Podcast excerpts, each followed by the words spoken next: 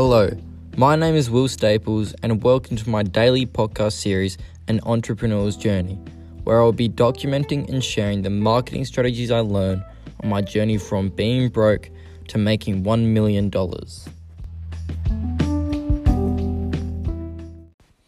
Hey guys, hope you're all doing well. As you can presume by the title of this episode, today for week two, day six of the challenge, I'm going to be focusing on hooks. You all should know by now how important hooks are in storytelling and just marketing in general.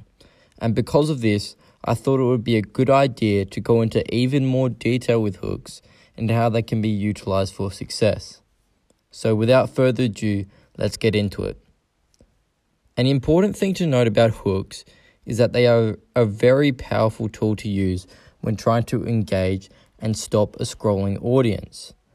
This is why it can be so beneficial to, to in your advertising, use hooks as your titles. The main way that I was at least taught to do so was to set up question hooks using a formula that formula that I was taught in the one, one funnel away challenge. This formula was basically just a fill in the blank questionnaire and allows you to quickly and easily create customized question hook titles. Some examples of question templates that were displayed were Are you sick of, in quotes, bad thing? As in, Are you sick of getting zero online sales? Or Are you tired of, in quotes, bad thing? As in, Are you tired of spending all your time at work and not with your family? You guys get the picture. They are simple questions that you can use as advertisement headlines to engage an audience. And let me just tell you, you would be surprised at how effective these can be at generating traffic. Another important tip that I can give you guys is to focus on the fact that all hooks are based on curiosity and therefore are based on open loops. This meaning that a hook should be the reason someone listens to your story the hook shouldn't be providing the answer straight up. Otherwise, they won't be curious and they won't watch your video. To illustrate what I'm saying, I will provide an example of the right way and the wrong way of constructing your hook. Here is an example of what not to say. My weird niche funnel that is currently making me 17,000 a day and how to ethically knock it off using ClickFunnels. This is not good as you're explicitly stating that you made your money using ClickFunnels, making it a closed loop. Now, to make this statement an open loop is easy. All you would have to do is take away the end where you state that ClickFunnels was how you achieve success, because doing so will keep the audience curious and keep them wanting an answer. I hope that sort of makes sense because I personally struggled to get it right at the start, but the skill of writing a powerful headline came to me over time with practice. Now, for the rest of the episode, I think I'm just going to hit you guys up with some rapid fire tips. If you want to jot these notes down somewhere, you're more than welcome to do so, and I highly recommend it. The first tip is what you tell your audience in your headline needs to be about what they want to get not about what you want to get, because you are not your target audience.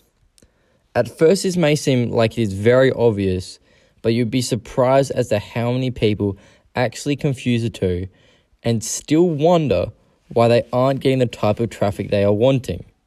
It's just typical. Second tip to get an idea of what hooks are being used in your field or niche, just look up your competitors' products and see what they are doing. This will allow you to work out what keywords are effective as hooks to generate traffic. Also, it gives you a competitive edge to know about to be able to know about exactly what your competition is using as marketing tools to make sales. Now, the third and final tip.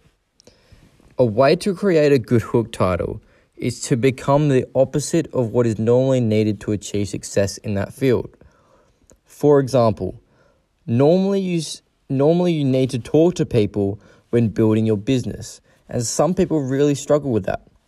So find a product that fixes that issue and use the title How to Make It Big without having to communicate with total strangers. Something like just some title like that to really sh- show the difference and show that you're being the opposite of what is needed. And this tool can be very effective and it can be used in virtually any any industry, which is great. So that's it for today, guys. I hope you enjoyed and learnt something new about hooks. They are very important to success, so make sure you concentrate when designing your own. Remember, if you have any questions, just DM me at W underscore staples. I'm more than happy to help you guys. Have a great day. Bye.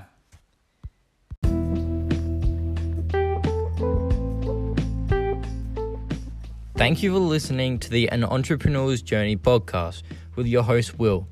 If you enjoyed listening to the podcast, we would love for you to subscribe, rate, or give a review. Have a great day and see you again tomorrow in the next episode.